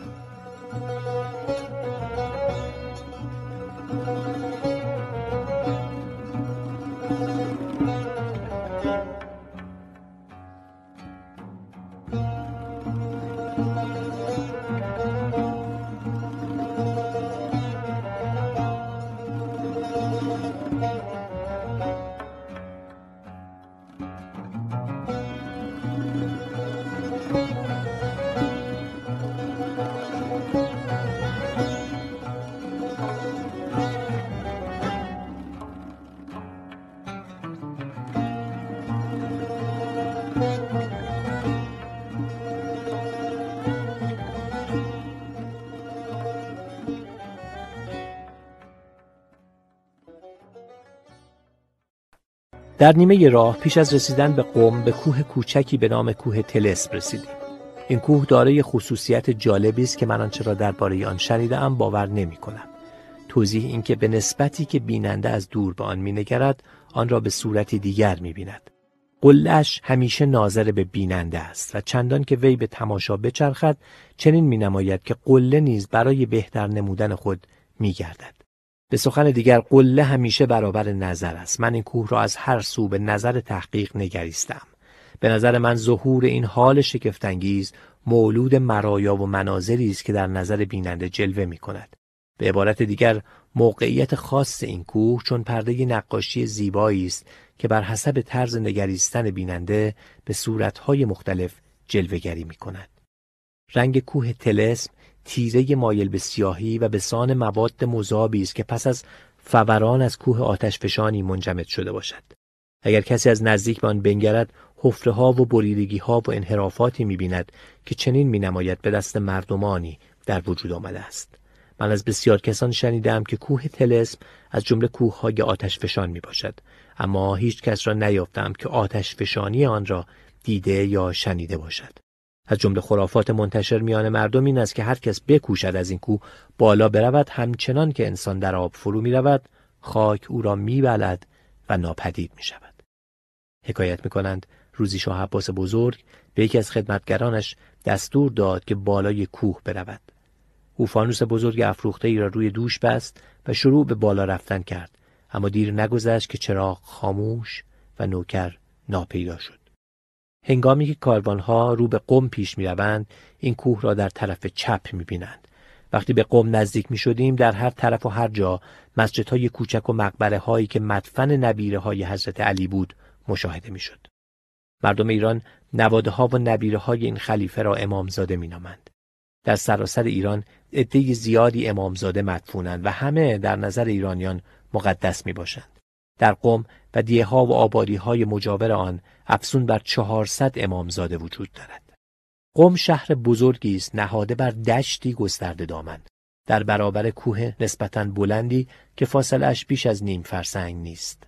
شهر به شکل مستطیلی است که از خاور به باختر در طول رودخانه دامن کشیده است. درباره عده سکنه و خانه هایش تحقیق کافی نکردم چنان که می‌گویند پانزده هزار خانه دارد و پیرامونش را باغهایی فرا گرفته است قم را خندقی شهر بند کرده است و نیز باروی نیمه ویران دارد. گرچه این شهر از نظر تجاری چندان معتبر نیست ولی بازارهای خوب و آبادی دارد که در آنها همه گونه جنس موجود است. میوه های تازه و خشک مخصوصا انار همچنین مقادیر زیادی صابون و سفال های سفید و لعابدار. تیغه شمشیر مهمترین صادرات این شهر است. تیغه های شمشیر قوم در سراسر ایران از نظر جوهر و جنس مشهور است کوزه های سفالین این شهر به سبب تخلخلی که دارند آب را در تابستان خوب و به سرعت سرد می کنند. این شهر بزرگ مساجد و کاروانسراهای بزرگ و خوب دارد و مجللترین آنها مسجدی است که دو پادشاهی که اخیرا درگذشتهاند در آنجا به خاک شدند.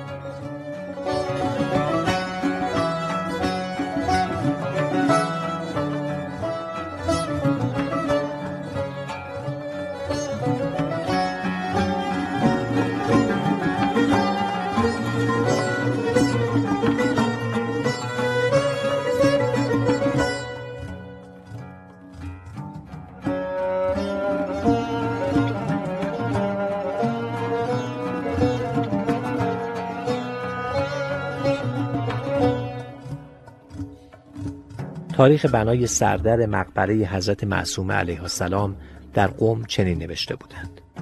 در زمان پادشاهی خیرآفرین شاه عباس ثانی که خدا دوران سلطنتش را پاینده بدارد. شاه ایران دستور داد که خیمه و خرگاهی بزرگ و مجلل و زیبا برای او بسازند. در اجرای این فرمان جهت وی خرگاهی ساختند که دو میلیون هزینه آن شد و چون در بافتن پارچه چنان خیمه طلای نسبتا زیادی به کار رفته بود آن را قصر زرین نام نهادند. برای نقل و انتقال این خیمه از جایی به جایی دیگر 280 نفر شطور به کار بود و با توجه به این مشخصات به خوبی می‌توان به بزرگی و ارزش آن پی برد. دهلیز این خرگاه را از مخملی که زمینش طلایی بود آراسته بودند.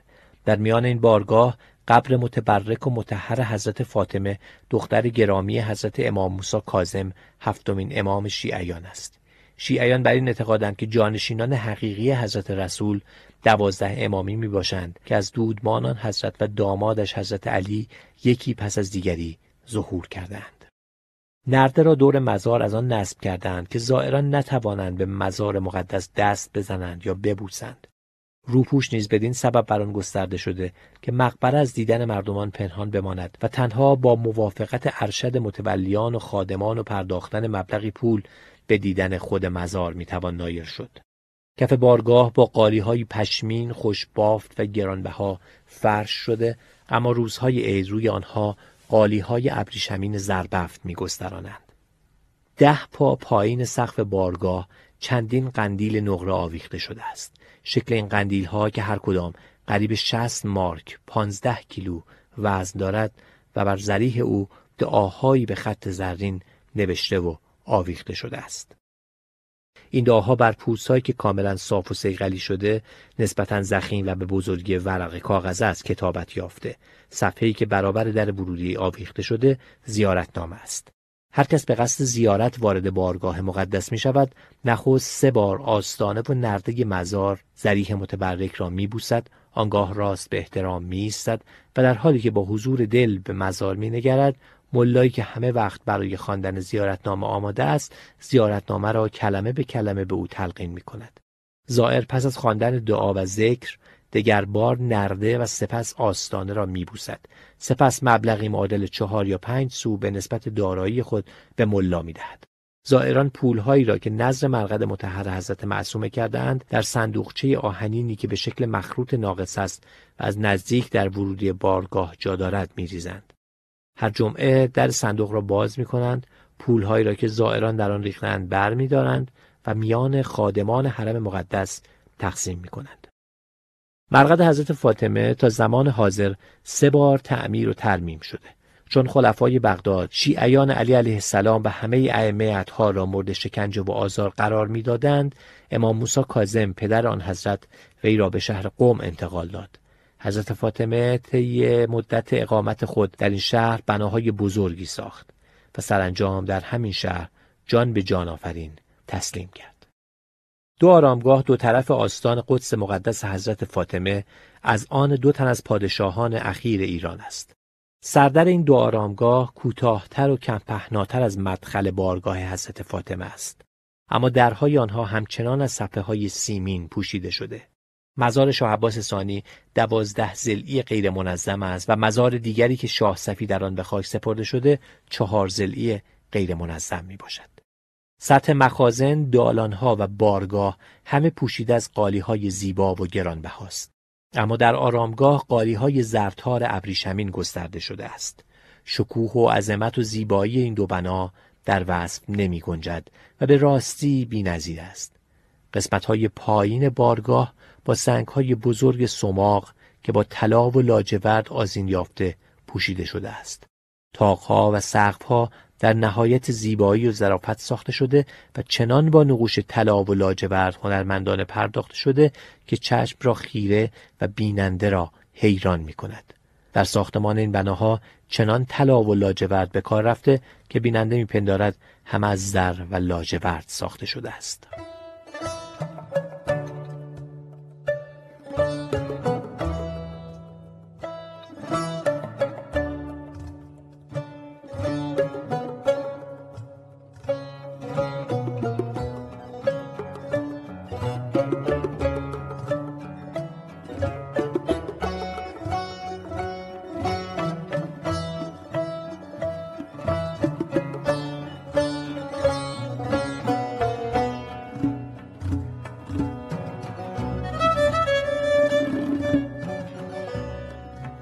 آرامگاه شاه صفی از نظر جلوه و جلال و شکوه همتای مقبره شاه عباس ثانی است. روپوش آن از پارچه زربفت بسیار عالی و گرانبهاست. روپوش ارغوانی رنگ دیگری که با نهایت ظرافت و هنرمندی با تارهای طلا ملیل کاری شده زینت دیگر آن است. این روپوش مانند روپوش مرقد شاه عباس دوم در پایین روبانی ابریشمین دارد.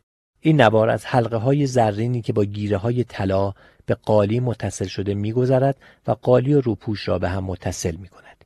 میزی که از های معطر چنان ساخته شده که باز و بسته و کوچک و بزرگ می شود برابر آن است. در تاخچه های قشنگی که سراسر آن از پارچه های زربفت پوشیده شده مقدار زیادی کتاب های مذهبی قرار دارد. این نفایس که بیانگر ثروت بیپایان است با جلوه های مذهبی و خاکساری نسبت به آستان مقدس باری تعالی و خضوع و خشوع هرچه بیشتر درباره پیغمبر و امامان چنان به هم آمیخته شده که بیننده را دچار نوعی بهت و سرگشتگی می کند و من در سراسر ایران هرگز چنین نفایسی بدین شکوهمندی ندیدم. همه ظروف و آلات و ابزار متعلق به این بارگاه ها از طلا یا نقره است. این وسایل عبارتند از شمدان های طلا که هر کدام پنجاه تا 60 مارک وزن دارد. مجمعه های بزرگی که با آن بینوایان و مستمندان را اطعام می کنند ظرف های مخصوص جای آب دهان و زباله انبر خاکانداز مخصوص بخاری آتشدان روغندان و گلابدان ها از ظروف و آلات طلا و نقره منحصرا در روزهای عید استفاده می شود.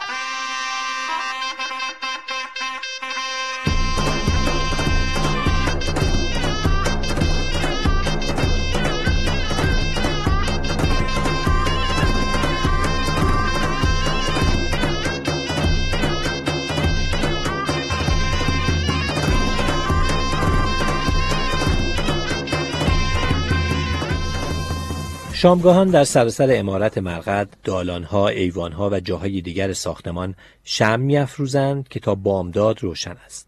در بارگاه حضرت معصومه نیز شبانگاهان شمع بسیار روشن می کنند. دو شمدان بسیار بزرگ که هر یک روی سپایه سنگینی قرار دارد شبانگاه اطراف خود را نورباران می سازد. هشتن قاری موظفند که شب و روز به نوبت قرآن بخوانند. این قاریان بی آنکه به رفت و آمد کسان اعتنا کنند به قرائت قرآن مجید اشتغال دارند و گاهی سر خود را به راست و چپ و جلو و عقب حرکت می دهند.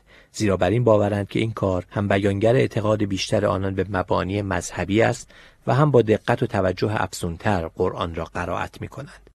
دوازده قاری نیز باید به نوبت بر سر قبر شاه صفی قرآن تلاوت کنند و 25 تن نیز به نوبت بر سر گور شاه عباس ثانی قرآن تلاوت نمایند.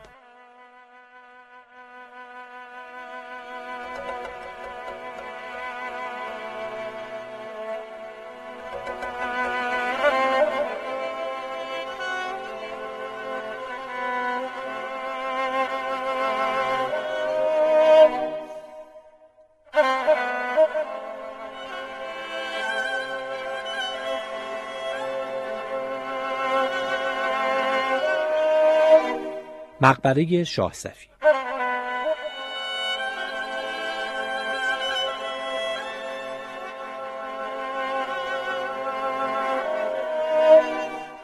با اینکه مجموعه تأسیسات آرامگاه این هر دو پادشاه دارای نفایس بسیار گرانبها و ارزنده می باشد و از همه با دقت و مواظبت تمام نگهداری می شود به گمان من شاید هیچ که این دو مقبره واقعی این دو پادشاه نباشد. زیرا رسم پادشاهان به این ترتیب است که بازماندگان سلاطین متوفا شش تا دوازده تابوت از نقاط مختلف پایتخت که ظاهرا همه حامل جسد پادشاهند از پایتخت به شهرهای مقدس حمل می کنند که فقط جسد در یکی جا دارد و بدین گونه جز دو سه تن از بازماندگان بسیار نزدیک سلطان متوفا کسی از محل واقعی دفن او آگاه نمی شود. در پشت کنار این هر مزار خانه های زیبا باغچه ها بناهای بسیار با شکوه که همه مفروش و پاکیزه و دارای اساسه لازم می باشند واقعا در مغرب گورستانی که متجاوز از 1500 گام مربع وسعت دارد دیده می شود. در این گورستان گورهای کهنه و نوع بسیار است چون در نظر مردم ایران شهر قم به سبب وجود بارگاه حضرت معصوم در آن مقدس است مردم اگر بتوانند جسد مردگان خود را به آنجا میآورند و به خاک می سپارند. در سمت راست بنا دیواری بلند و عریض است که از آجر ساخته شده و آن در حقیقت صدی است در برابر تقیان رودخانه قم که از پایین دیوار میگذرد. مردم ایران به این مکان مقدس آستان مبارک معصومه می‌گویند و این نام در الهیات سزاوار کسی است که در تمام مدت عمر خود هرگز مرتکب گناه نشده است. در هر سال قریب سه هزار و دیویست تومان معادل 140 هزار لیو به مصرف نگهداری و دیگر خدمات این بناها می‌رسد. از این مبلغ 1500 تومان بودجه آرامگاه شاه عباس ثانی، هزار تومان هزینه مقبره شاه صفی و 700 تومان خرج آستان مقدس حضرت معصومه می شود. سه نفر از رجال سرشناس و مهم ایران سمت تولیت بارگاه های سگانه را دارند و مسئولیت هر بارگاه به عهده یکی از آنهاست. آیدات و مخارج هر بارگاه زیر نظر مستقیم و متولی آن تنظیم می شود. عنوان متولی ها تربت دار است و انتخاب امام جماعت برگزیدن معزن قندیلچی که قندیل ها و شمع ها را روشن می کند معموران نظافت که هم بناها و جاروها را تمیز می کنند و هم مسئول تهیه آب جهت وضوع و تحتیر می باشند از جمله وظایف آنهاست. پیرمرد سرشناس و محترمی که سابقا سمت قورچی باشی داشته یعنی فرمانده کل سی هزار مرد سپاهی بوده اکنون متولی آستان مقدس است قم جز این بناها دارای بسیار امارتهای رفیع و با شکوه می باشد و روی هم رفته شهر خوبی است اما هوایش در تابستان گرم است و موجب ناراحتی ساکنانش است. در این فصل آب رودخانه قم به سبب نقصان نزولات سخت کاهش می‌یابد و به صورت جویی در میآید اما در آغاز بهار که برف کوههای مجاور شروع به ذوب شدن می کند نه تنها به سر رودخانه لبریز می گردد بلکه گاهی تغیان می کند مانند رود سن پهناور می شود و داخل شهر می گردد. اسم دیگر این رود جوبادگان است.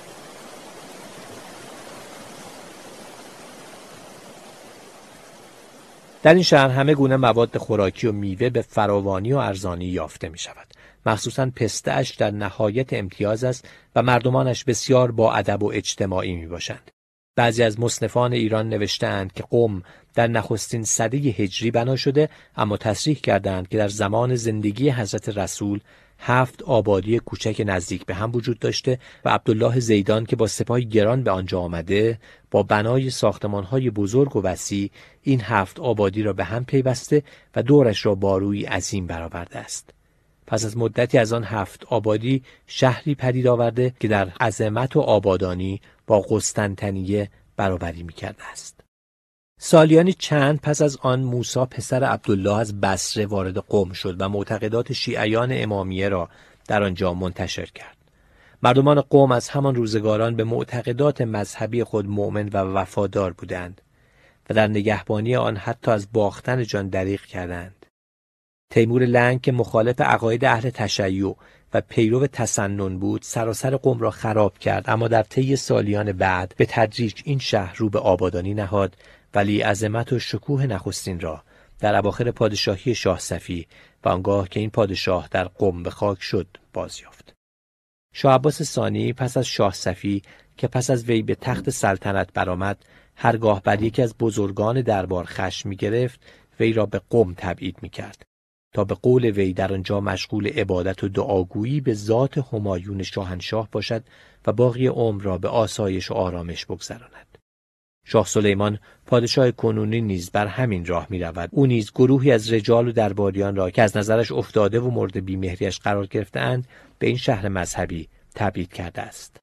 در سال 1634 میلادی سیل بنیانکن و ویرانگری داخل قم سرازیر شد و هزار خانه را خراب کرد و هنوز سه سال بیش نگذشته بود که سیل دیگری دو هزار خانه و حلقه از امارات قدیمی را ویران نمود. و نزدیک بود همه شهر را بشوید. قم را غالبا با میم مشدد تلفظ می کنند. لقبش دارالموحدین است و از نظر اداری حاکم آن داروغ است.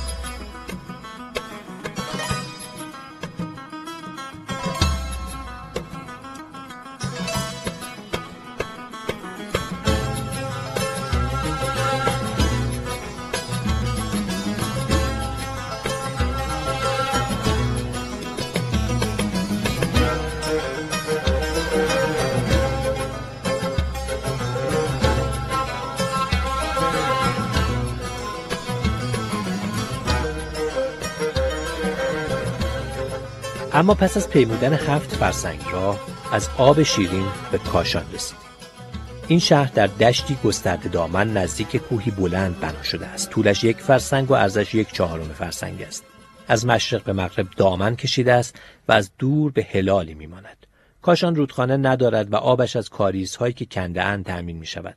چندین آب انبار دارد. بارویش مضاعف و دارای برجهای گرد و کهن است. پنج دروازه دارد. یکی از آنها که رو به مشرق دارد چون نزدیک کاخ شاه است دروازه شاهی نامیده می شود. کاخ شاه بیرون بارو ساخته شده.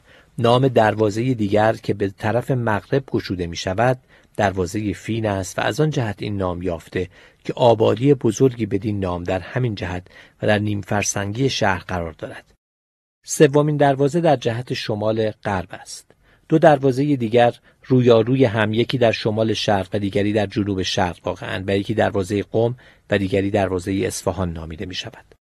مسجد جامع بزرگترین و با ترین مساجد شهر و دارای مناره است که از سنگهای عظیم ساخته شده. مؤمنان بر این مناره بالا می روند و در وقت معین از آن می گویند. این مسجد بزرگ و مناره آن از روزگاران مجد و عظمت مسلمانان قرون اولیه اسلامی که ایران را ویران کردند به جا مانده است. خانه های کاشان برخی از گل و خش و بعضی از آجر ساخته شده و روی هم رفته خانه های خوش ساخت و خوب و با شکوه کم دارد. اما در عوض بازارها و گرمابه هایش عالی است. همچنان کاروانسراهای متعدد و بزرگ دارد. بهترین آنها کاروانسرای شاهی است که بیرون شهر مجاوز دروازه هایی که رو به مشرق دارد ساخته شده است. این کاروانسرا که زیباترین و بهترین و کاملترین کاروانسراهای ایران است، چهار گوشه است. طول هر زلش از طرف داخل دیویست قدم هندسی است. دو طبقه از این کاروانسرای بزرگ و مجلل را شاه عباس ساخته و در لوحه‌ای که بالای آن نصب است این کتیبه ثبت شده. ما کاروانیم و جهان کاروانسرا در کاروانسرا نکند کاروان سرا نزدیک این بنای معظم کاخ شاه و روبروی آن امارتی مخصوص سکونت سفرا ساخته شده است. این دو بنای با شکوه و همه باغهای پشت آن به فرمان شاه عباس بزرگ بنا گردیده است. در مرکز شهر میدان وسیعی است که محل تمرین سوارکاران می باشد. منشأ و منبع درآمد مردم کاشان کارگاه های ابریشم بافی و هنر نقل کاری آنهاست در هیچ یک از شهرهای ایران به قدر کاشان صنعت مخمل بافی، بافتن تافته و ساتن و پارچه های زربفت و زری ساده و گلدار رواج ندارد. تنها در یکی از های اطراف شهر هزار کارگر کار به بافتن انواع پارچه های ابریشمی اشتغال دارند. این دیه که هارون نامیده می شود و در دو فرسنگی شهر است از دور مانند شهری می نماید. دیه هارون هزار خانه و 600 باغ بزرگ و دلگشا دارد.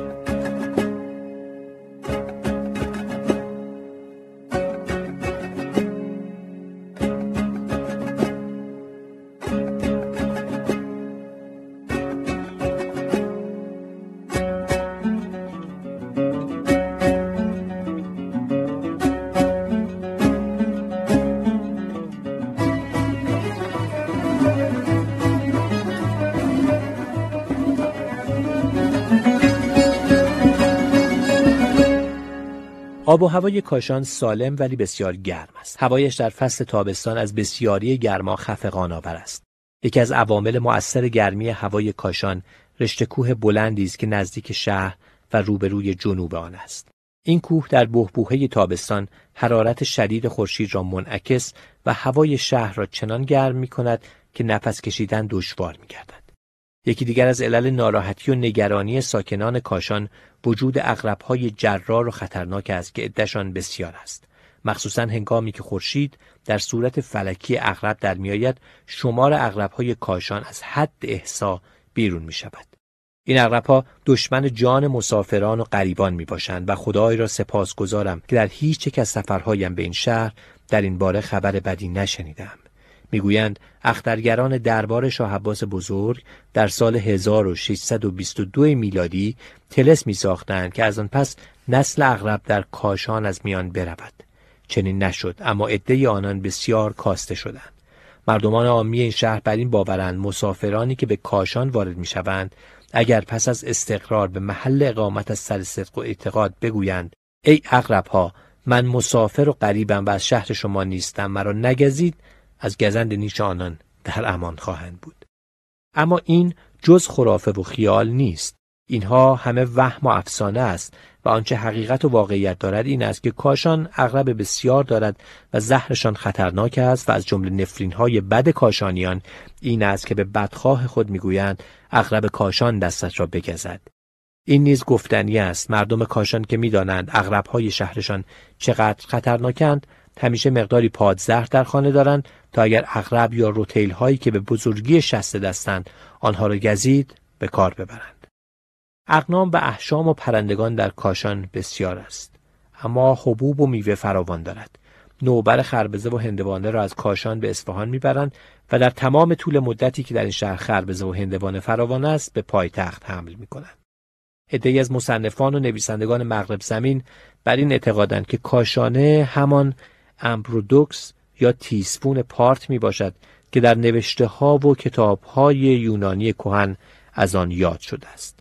از روی دیگر نویسندگان ایران می‌گویند این شهر را زبیده زن هارون و رشید در زمان دوشیزگی خود به احترام جدش قاسان که از جمله فرزندان علی علیه السلام بود بنا کرد. تیمور لنگ پس از اینکه بر این شهر مسلط شد برخلاف عادت بی هیچ دلیل و تنها از روی هوس از خراب کردن کاشان خودداری ورزید. این شهر را به دو دلیل دارالمؤمنین لقب دادند. نخست به سبب سکونت عده زیادی از منصوبان و اخلاف علی علیه السلام توضیح که چون فرمان روایان اموی با این امام بزرگوار دشمن بودند در زمان امارت خود به خلاف وی شکنجه و آزارهای سخت می‌کردند از این رو آنان ناچار ترک وطن کردند. دلیل دوم خاک سپاری عدهای از بازماندگان این امام بزرگوار در کاشان می باشد که پس از مردن در این شهر به خاک شدند.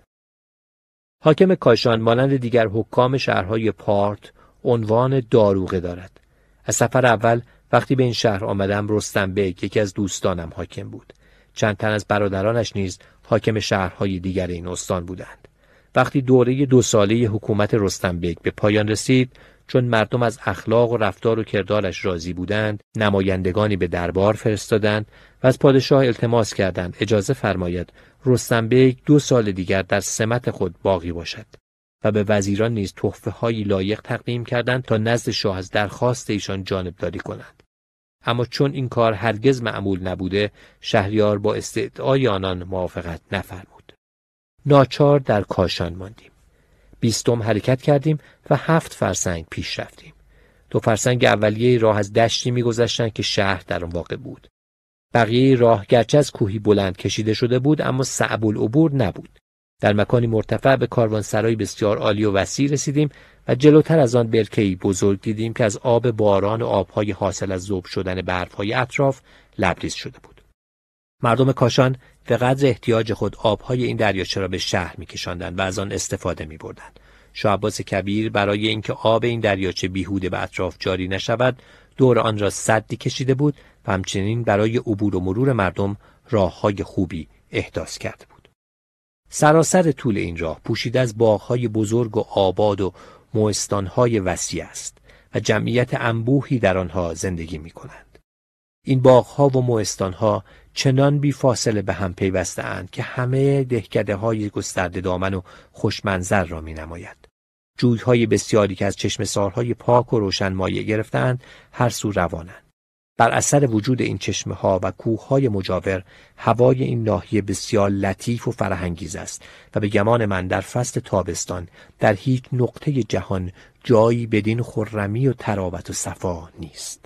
در آن فصل که هنگام شدت تابش آفتاب بود هوای آنجا چنان ملایم بود که قنچه های گل هنوز باز و شکفته نشده بودند و در حالی که کاشان یک ماه پیش درو گندم و جوب تمام شده بود و انواع میوه به بازار آمده بود گندم ها و میوه های آنجا هنوز همه نارس بودند.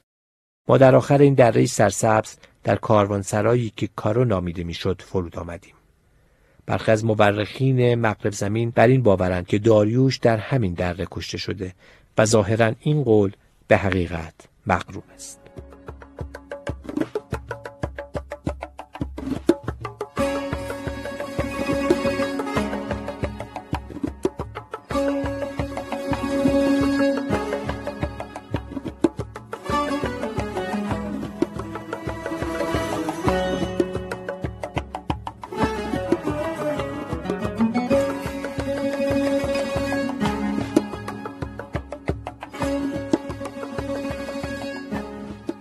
برای اینکه پیش از سر زدن خورشید به اصفهان پایتخت نرسیم دیرتر از روزهای پیش به راه افتادیم. در راه از برابر دیه ها و آبادی ها و کیستارها و کاروانسراهای زیاد گذشتیم. همواره رو به جنوب می رفتیم و دو ساعت پیش از آن که به شهر برسیم چندان آبادی و کاروانسرا دیدیم که پنداشتیم به حومه این شهر بزرگ رسیدیم باری ساعت پنج صبح روز 25 جوان پس از طی 134 فرسنگ را به لطف و مرحمت خدای بزرگ از تبریز به اصفهان وارد شدیم که شرح این شهر خود مجلدی جداگانه می طلبد.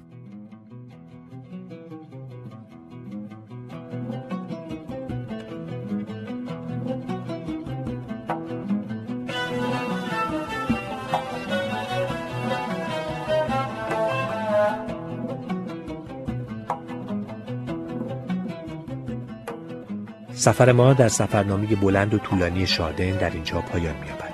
تلاش ما در این مجموعه کتاب‌های صوتی دستیابی شناختی هرچند به اختصار از شناخت و فرهنگ مردمان ایران در عصر صفویه از منظر و دیدگاه جهانگردی بود که سالهای متمادی را در ایران گذران و زبان فارسی را فرا گرفت و بعد حتی به دربار ایران ریز راه پیدا کرد. او با حکمرانان ایرانی نشست و برخواست می‌کرد هرچند این نکته را نباید نادیده گرفت که آنچه شاردن نوشته بخشی است که از صافی ذهن او عبور کرده و بیشک نمی‌توان به عنوان یک مورخ بیطرف آن را به زرس قاطع مورد استناد قرار داد و باید با دیدی منتقدانه آن را به بوته نقد و بررسی بگذاریم. اما با این همه خواندن سفرنامه ها راهی را پیش روی ما قرار می دهد تا برای شناخت فرهنگ و آداب و رسوم و ساختار سیاسی و اجتماعی هر دوره بتوانیم اطلاعاتی کسب کنیم. مسلما اگر این سفرنامه ها نوشته نمی‌شد از دانستن بسیاری از نکات تاریخی و سیاسی و اجتماعی دوران های گوناگون تاریخی بی نصیب می امیدواریم در این مجموعه کتاب های صوتی سیاحتنامه شاردن توانسته باشیم در راه شناخت و مطالعه تاریخ و فرهنگ ایران قدمی هرچند کوچک برداشته باشیم.